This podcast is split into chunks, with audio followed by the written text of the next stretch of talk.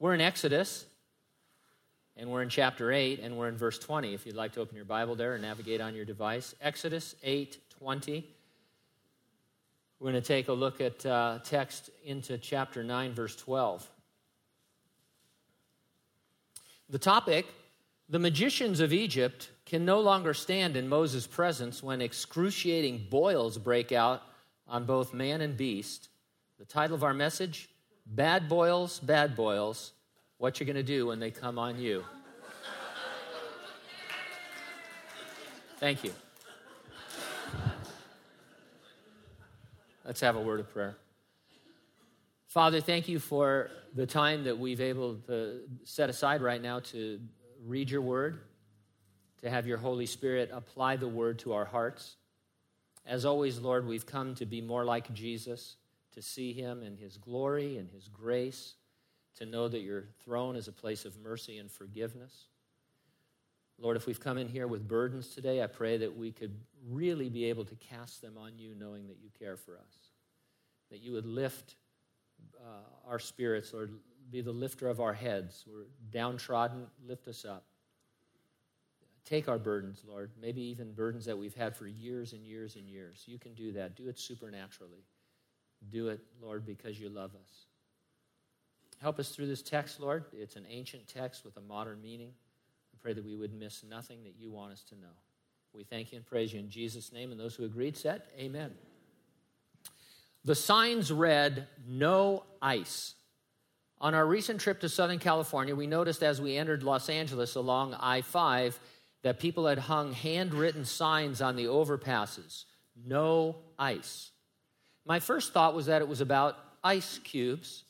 Maybe it was a new way to save the environment by rationing water or by not using refrigerant and electricity to produce and to store ice. And so I was getting ready for a kind of a lukewarm uh, beverage weekend.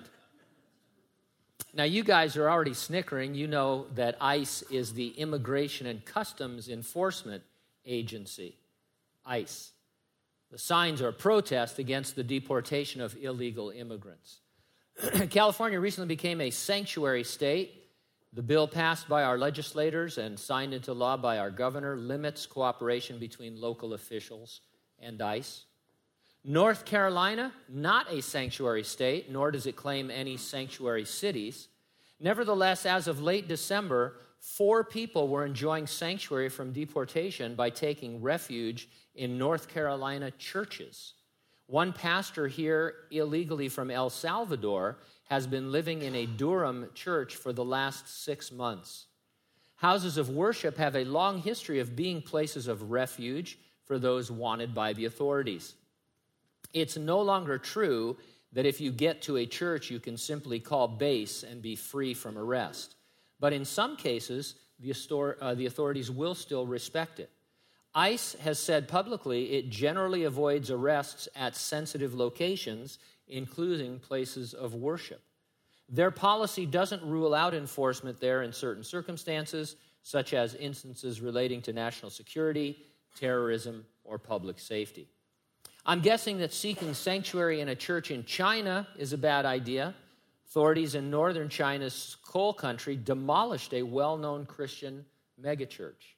The People's Armed Police Force used excavators and dynamite to destroy the Golden Lampstand Church in the city of Linfen in Shanxi province.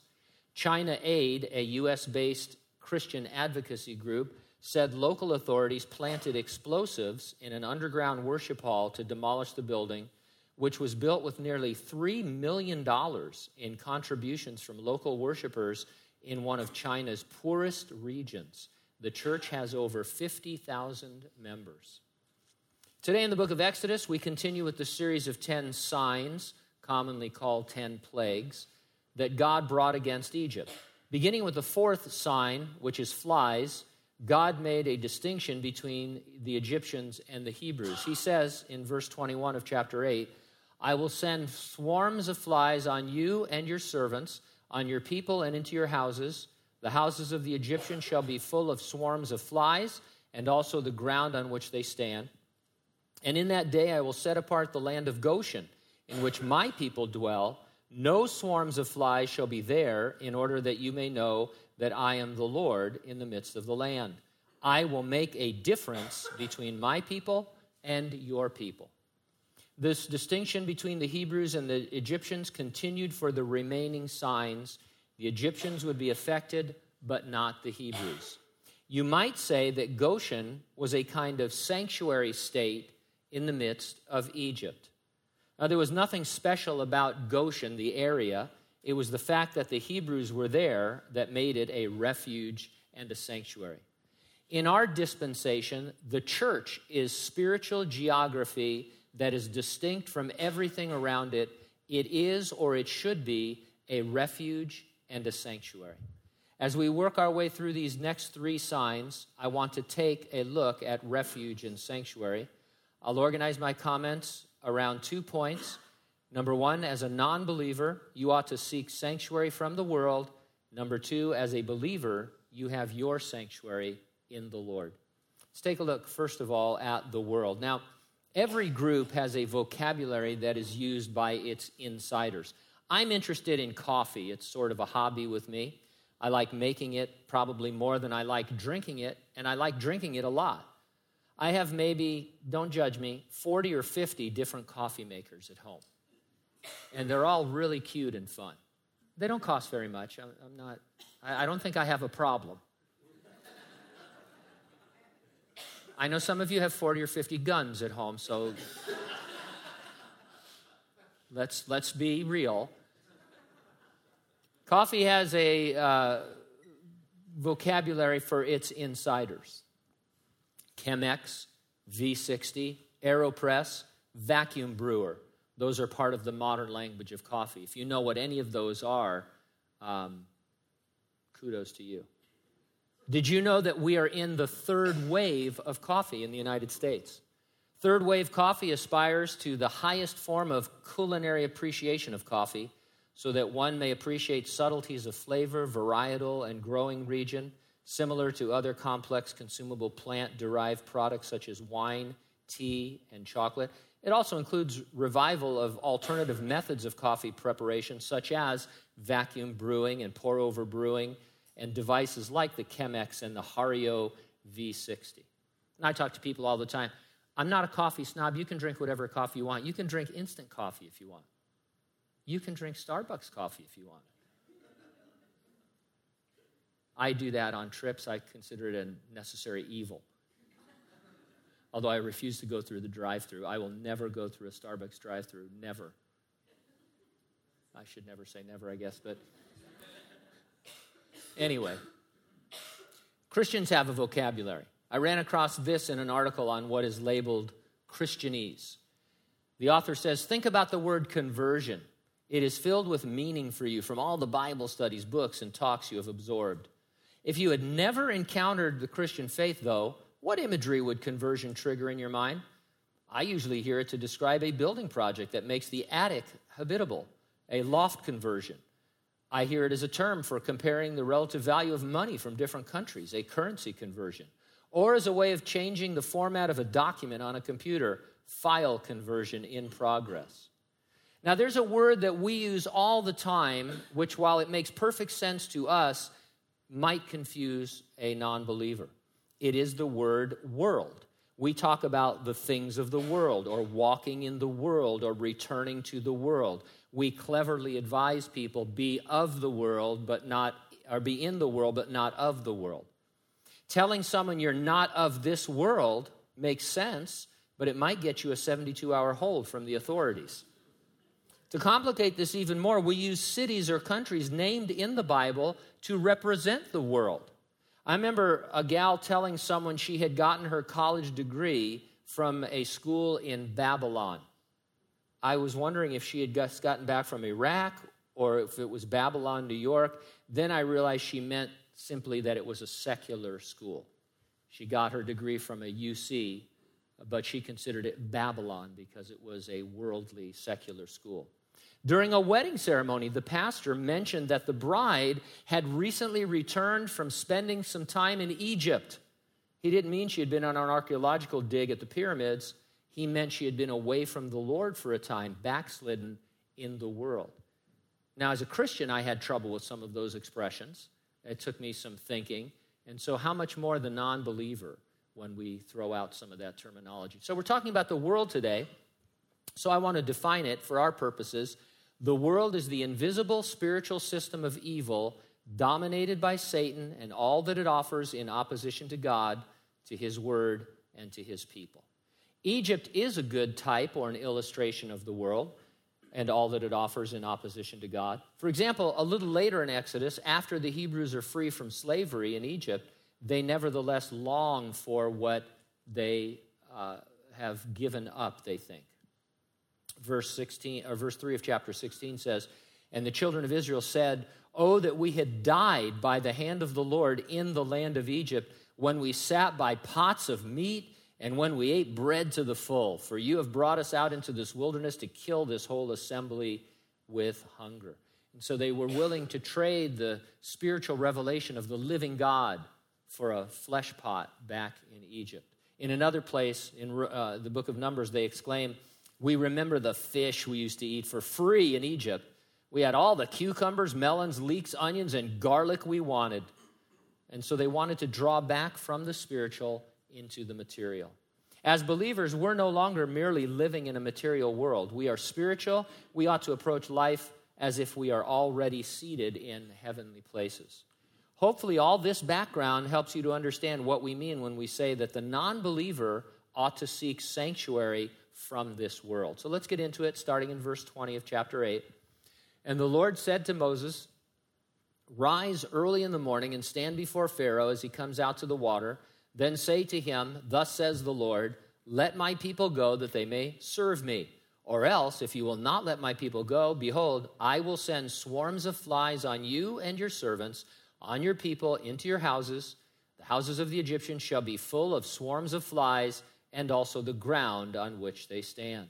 In other words, it would be like living on a dairy. I'm sorry, I had to do that. It's, it's the law. It's in the margin of my Bible. Literally, this says God sent a swarm upon Egypt. In your Bible, you might see that flies is in italics. That means the translators added it to help the sentence make better sense. It does not specify what the swarm is. I Tell them I'll get back to them. It may have been a variety of gross insects, not just flies. For example, in Psalm 78, verse 45 says, These swarms devoured them. That tells us that they were biting insects. And so uh, it, it's a, probably not just flies or flies at all. Uh, it's probably a variety of the grossest insects that you can imagine.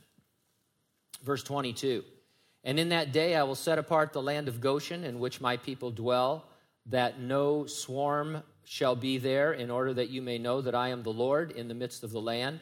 I will make a difference between my people and your people. Tomorrow this sign shall be. Now, we made a big deal about why the Hebrews suffered alongside the Egyptians during the first three signs. When the water was blood and frogs and gnats multiplied, it happened over in Goshen too.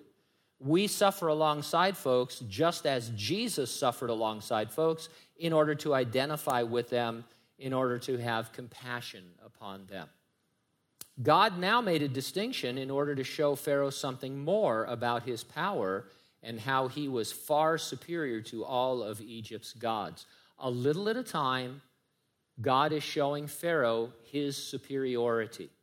And so the first three plagues affected Israel as well. But now he says, hey, watch this. Uh, there's going to be a sign that affects only the Egyptians. And a little at a time, Pharaoh is getting a dose of how powerful God is, God seeking to change his heart and change his mind. Verse 24 And the Lord did so. Thick swarms came into the house of Pharaoh, into his servants' houses, and into all the land of Egypt. The land was corrupted because of the swarms of flies. No one would admit that they'd watched the X Files first service, so I'm not even going to ask uh, if you've seen the X Files. But do you remember? They have comedy episodes every now and then that are kind of terrifying. And do you remember there was one where there was uh, aliens coming to try and make contact with the earth, but they came as cockroaches. Because they were thinking, you know, the idea was if you were an alien looking at the earth, you would want to come and address the number one form of life on earth. And from a distance, that would be the cockroach. And so they had all these weird cockroaches and they would swarm people. It's pretty terrifying. And the most terrifying part of it was that during the show, all of a sudden, without warning, a giant cockroach crawled across the television screen in kind of a 3D mode, and you thought it was on your TV. And it just, it blew my, it still bothers me when I think about this. Pharaoh called for Moses and Aaron and said, Go sacrifice to God in the land. Now, in the land was Pharaoh negotiating a compromise. There is no negotiating with God on essentials. Do you agree with that statement? Well, if you do, you might be in the minority, even among Christians who profess to follow God's word. Every year, the Oxford Dictionary announces their word of the year. In 2016, it was post truth, a hyphenated word, post truth. Here's what it means relating to or denoting circumstances in which objective facts are less influential in shaping opinion than appeals to emotion and personal belief. In other words, your feelings have greater impact than the facts or the truth. And so you are post truth. The truth doesn't matter to you because you have your feelings to tell you how to act. Christians have been applying post truth in marriage for years. They divorce without biblical grounds based mostly on feelings. The objective word of God gives way to subjective feelings. And that's why we must always submit our feelings to faith and obey God. And that's that used to be normal Christianity where you'd think, hey, this is what God said. You know, God said it, I believe it, that settles it. Remember, it was more than a bumper sticker, it was a worldview. Now, anymore, it's like, well, I, God said it, but this is how I feel about it. And my feelings are going to uh, direct my behavior. And so, verse 26, Moses said, It's not right to do so, for we would be sacrificing the abomination of the Egyptians to the Lord our God. If we sacrifice the abomination of the Egyptians before their eyes, then will they not stone us? Now, there are many theories on what exactly the Egyptians would find abominable.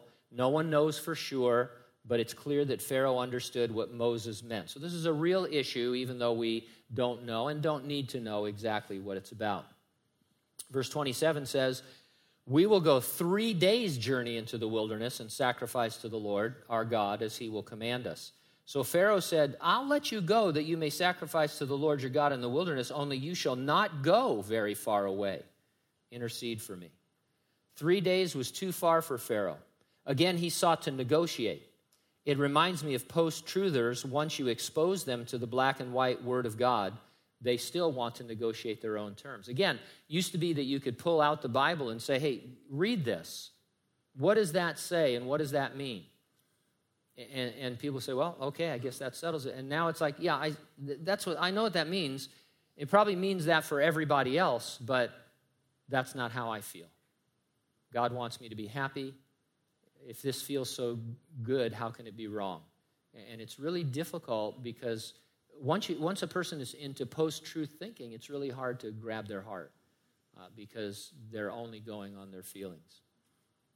Verse 27 or excuse me, verse 29. Then Moses said, I am indeed going out from you, and I will entreat the Lord that the swarms may depart tomorrow from Pharaoh and from his servants and from his people. But let Pharaoh not deal deceitfully anymore in not letting the people go to sacrifice to the Lord. Moses didn't agree to Pharaoh's terms. He did agree to pray for Pharaoh. Praying for our enemies, not easy, but necessary. So Moses went out from Pharaoh and entreated the Lord. And the Lord did according to the word of Moses. He removed the swarms of flies from Pharaoh, from his servants, and from his people. Not one remained. Now, those who try to see these events as having natural environmental causes cannot answer the fact that God ended them abruptly when he was called upon. There's no reason except embarrassment to shy away from the miraculous. And by embarrassment, I mean we don't want to sound supernatural for fear that folks will think us ignorant.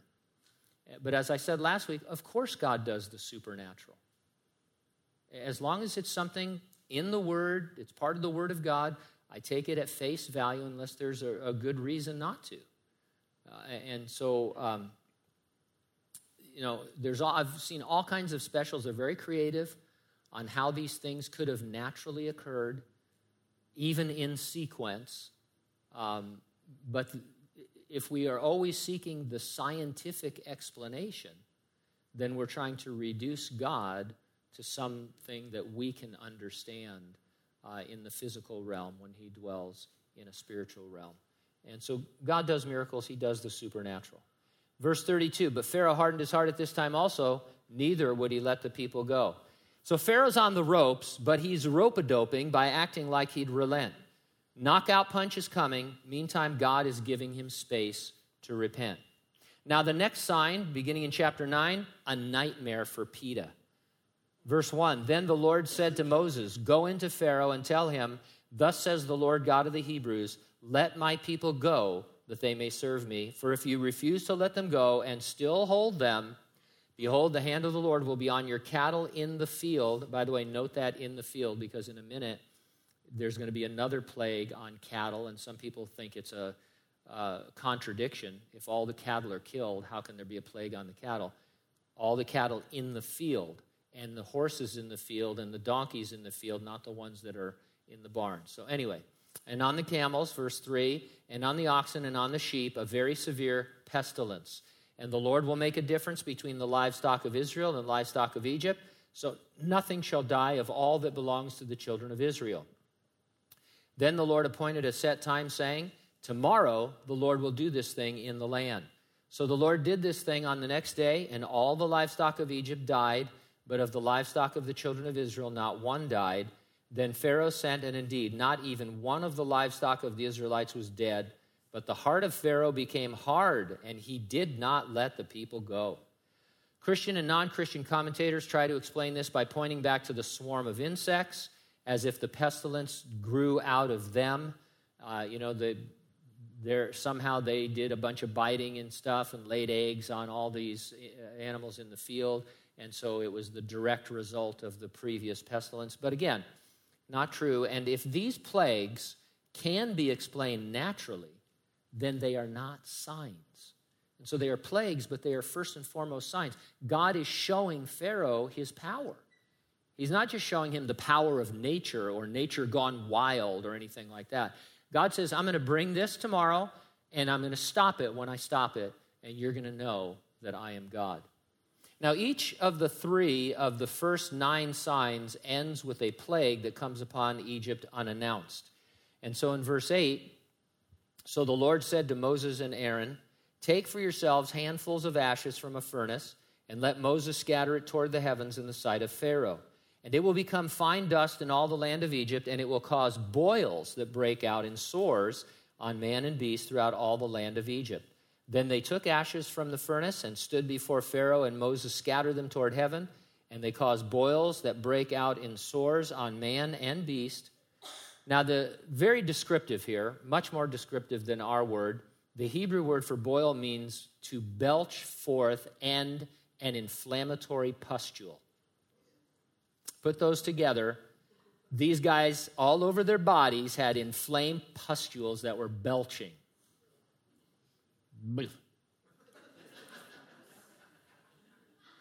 This is super gross. I don't want to get too gross. Actually, I do, but I mean, you know how horrified you are when you have a little pimple? I mean, this is a everybody. Don't don't raise your hand if you ever had a boil. I mean, these things are huge and painful and they are indeed inflamed, belching pustules. And when those things cut loose, you don't want to be anywhere near them. Now, let me read you, changing uh, gears a little bit, let me read you something I ran across in an archaeological journal. The author says this evidence for the plague of boils which God brought upon Egypt may have come to light. In to, uh, 2009, Ed Casper wrote an article in which he proposed that the Exodus pharaoh was Thutmose II. This is based upon recent CAT scans of the pharaoh's mummy as well as quotes from the original archaeologists that examined the mummy back in 1886 and 1912. Examinations and CAT scans revealed that Thutmose II had scarring on his flesh, which may have come from a skin disease consistent with that of boils. Other mummies of individuals who were alive at the same time as Thutmose II were also found to have this same scarring. Those mummies include his wife, the queen, her wet nurse, and her stepson, Thutmose III. File that under the category of maybe because we're not sure which Pharaoh was the one Moses confronted. Alfred Edersheim proposes in his Old Testament Bible history that Thutmose II is best qualified to be the Pharaoh of Exodus based on the fact that he had a brief, prosperous reign and then a sudden collapse with no son to succeed him. But other scholars are just as sure that the Pharaoh was a Ramses. We don't know. Verse 11 And the magicians could not stand before Moses because of the boils, for the boils were on the magicians and on all the Egyptians. So inflamed pustules were belching on all the Egyptians, but not the Israelites. The magicians, identified in the New Testament, at least two of them as Jannes and Jambres, had replicated the first two signs. After they could not replicate the third, we sort of lost track of them. Now we see that they continued by Pharaoh's side, no doubt advising him. We called them magicians. They were sorcerers. They were wise men. They were magi. Uh, they were religious and spiritual advisors to the Pharaoh. Now they could no longer stand before Moses, meaning that Pharaoh might become more susceptible to God's pressure. Don't underestimate the power of evil influence, eliminate it wherever possible. You parents already know this. Uh, it's getting harder and harder in uh, uh the world of media and social media and all that to uh, eliminate evil influence, but you need to do a good job with that. Uh, evil influence goes a long way to corrupting the already uh, deceitful human heart. And so these guys out of the picture, again, another clue that God is really working to try and open Pharaoh's heart, give him the opportunity to make the right decision. But the Lord hardened the heart of Pharaoh, and he did not heed them, just as the Lord had spoken to Moses. Talked about this phrase, hardening of the heart uh, in, in, the sense that uh, it's like us today, nation, the United Nations, let's say, giving rogue nations sanctions with the hope not that they will push them to the nuclear button, but quite the opposite. And so when it says the Lord hardened the heart of Pharaoh, it means that the Lord's actions uh, revealed the hardness of Pharaoh's heart. God foreknew Pharaoh's response, but he did not determine it. God does not ask someone to do something he predetermines they cannot do. Uh, that would be a horrible thing for a human being to do. It's worse if God does it. And so, as I said, if anything, God is working on Pharaoh's heart to soften it. Now, if you're an Egyptian following this narrative, you'd realize there was a place of refuge from what was happening in the world. It was Goshen, not because of physical geography, but it was a place of refuge and sanctuary because that was where God's people dwelt. We know that at least some Egyptians will accompany the Hebrews out of Egypt into the wilderness. Some of them found sanctuary in the Lord's people.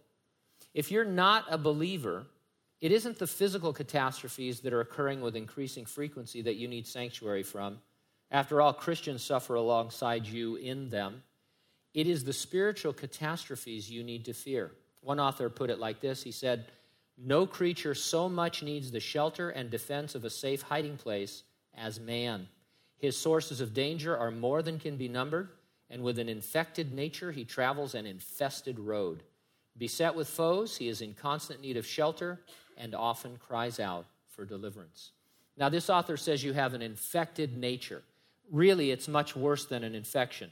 You were born spiritually dead, complete with a sin nature. You therefore face eternal death, which is separation from God for eternity if you remain in your sins. And he says you travel an infested road. The world really is in the power of its God, Satan. It is designed to hold you spiritually captive. Now, you may think you're doing all right, enjoying life, maybe even doing good works, but your time here is probationary. It's to determine where you will live for eternity. If you aren't considering your own mortality and immortality, then you've been lulled into a false sense of security that will prove devastating upon your death. You cannot qualify for heaven by good works. Salvation can only be received as a gift when you have faith in Jesus Christ. Now, secondly, as a believer, you have your sanctuary in the Lord. We all know that the Holy Spirit takes up residence in the Christian at the moment you're saved. Our individual bodies become his temple. We're further described as we gather together collectively as the temple of the Holy Spirit. Not the room, but our being present in it makes it his temple. But I have more in mind the idea of sanctuary that Jeremiah wrote about. Jeremiah 17 12 says, A glorious high throne from the beginning is the place of our sanctuary. Now, the first phrase should read a throne of glory. And what he's saying here is from the very beginning, God's throne of glory has been our sanctuary where we find refuge.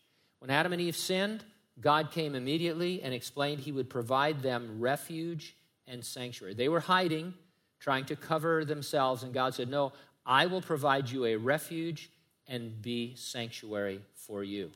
And there's a difference, by the way, between refuge and sanctuary. A refuge can provide temporary help, whereas sanctuary permanently provides for your greatest needs.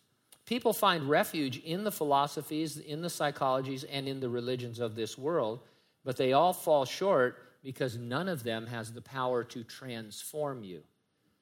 Uh, all the world's religions and psychologies and philosophies depend on your effort. Every religion is a religion of good works and effort, where you need to work your way to heaven. But you know what? You can't work your way to heaven, you can't get there by deeds. And so you might find temporary refuge uh, in some community of people that's religious or whatever, but you're not going to find sanctuary. You're not going to find that which will sustain you for time and in eternity. Sanctuary is another way of saying that God saved us, and He is saving us, and He will save us. Those are the three phases of your eternal life. You get saved, God justifies you. It's just as if you'd never sinned. And then he goes on saving you in the sense that he's making you more like Jesus Christ on a daily basis. That's called sanctification. And one day he will finally save you when you have a glorified body, no longer capable of sin, and are before him in heaven. Uh, because of that, we would say that his refuge as sanctuary is unassailable. Now you're scratching your head, you think, no, I go through lots of trials. I'm suffering right now. You can't tell me that I live in an unassailable sanctuary because I'm under assault right now. That's not the kind of sanctuary I'm talking about. Let me give you an example of what I'm talking about. Quite some time ago, when we were first confronted with AIDS, uh, HIV and AIDS, I saw an interview with a terminally ill patient that I'll never forget. Uh, he had come to know Jesus Christ after contracting the disease, and he was on his deathbed in a hospital, and he was being interviewed. And here's what he said He said, I'd rather have AIDS and know Jesus than not have AIDS and not know Jesus. That is sanctuary. That is an unassailable sanctuary where sin and death and the devil can have no part of your life. And there's, there's no one in any other religion or philosophy or psychology that can make that claim. No one can say, uh, I'm so glad I discovered Sigmund Freud, rather ha- because I know that I'm what? It's hopeless. But this gentleman can say, in, in an extreme case, I, I live in an unassailable sanctuary. My flesh is being destroyed, but uh, my spirit is being renewed day by day. On a less severe level, we all need refuge that is a sanctuary, and we should experience it in Jesus and among his gathered saints. If you're a Christian, this world is not your home. Your citizenship is elsewhere, it's in heaven. You're looking forward to the city whose builder and maker is God. No citizenship, far away from your true country, living in a foreign kingdom, we also read that we're strangers and pilgrims on the earth. Stranger translates to foreigner, and pilgrims can mean resident aliens. It sounds like you and I are immigrants on this earth. Find your refuge and sanctuary in Jesus and among his gathered people as you await his coming for us. Reject post truth living and the subtle but sinister lure of finding satisfaction anywhere else or in anyone else.